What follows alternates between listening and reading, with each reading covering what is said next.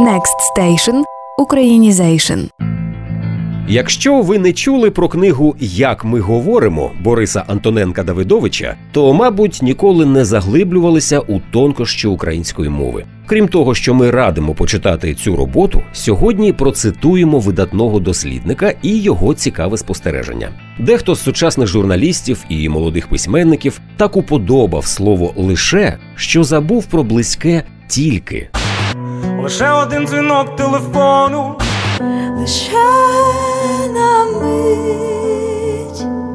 Ти є лише у моїх снах.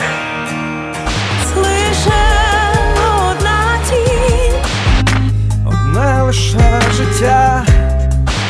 лише на тебе я чекатиму. Лише не відпускай. Кохаю гриця, гриця, кохаю лише гриця.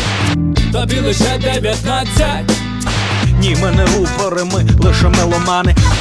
А я лише хотів тебе привітати. Істотної різниці між словами тільки і лише нема. Але не треба збіднювати мову і користуватись завжди одним словом. Наша класика і народне мовлення не віддають переваги якомусь одному, а в міру потреби користуються обома словами. Тільки дощ малюю за вікном. Тільки ти не пускаєш мене. Тільки ти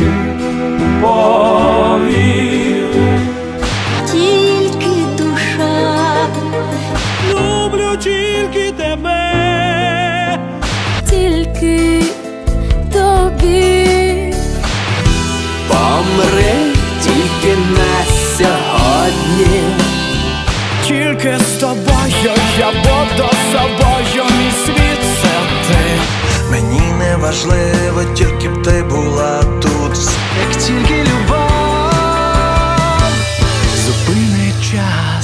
Але є виконавці, які між тільки та лише обирають обидва. Таким чином виходить не збагачення мови, а невиправдані повтори слова з таким самим значенням. Ну добре, інколи виправдані, просто щоб вписатися у ритм пісні. Не мрій, не гадає, лиш тільки знає. Коли музика стає, лиш тільки фоном для фальшивості. Лиш тільки стихла саме Тепер лиш тільки. Лиш тільки ти. Що тут лишається сказати?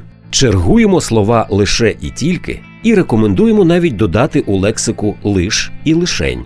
Так ваше мовлення буде набагато більш різноманітним і цікавим.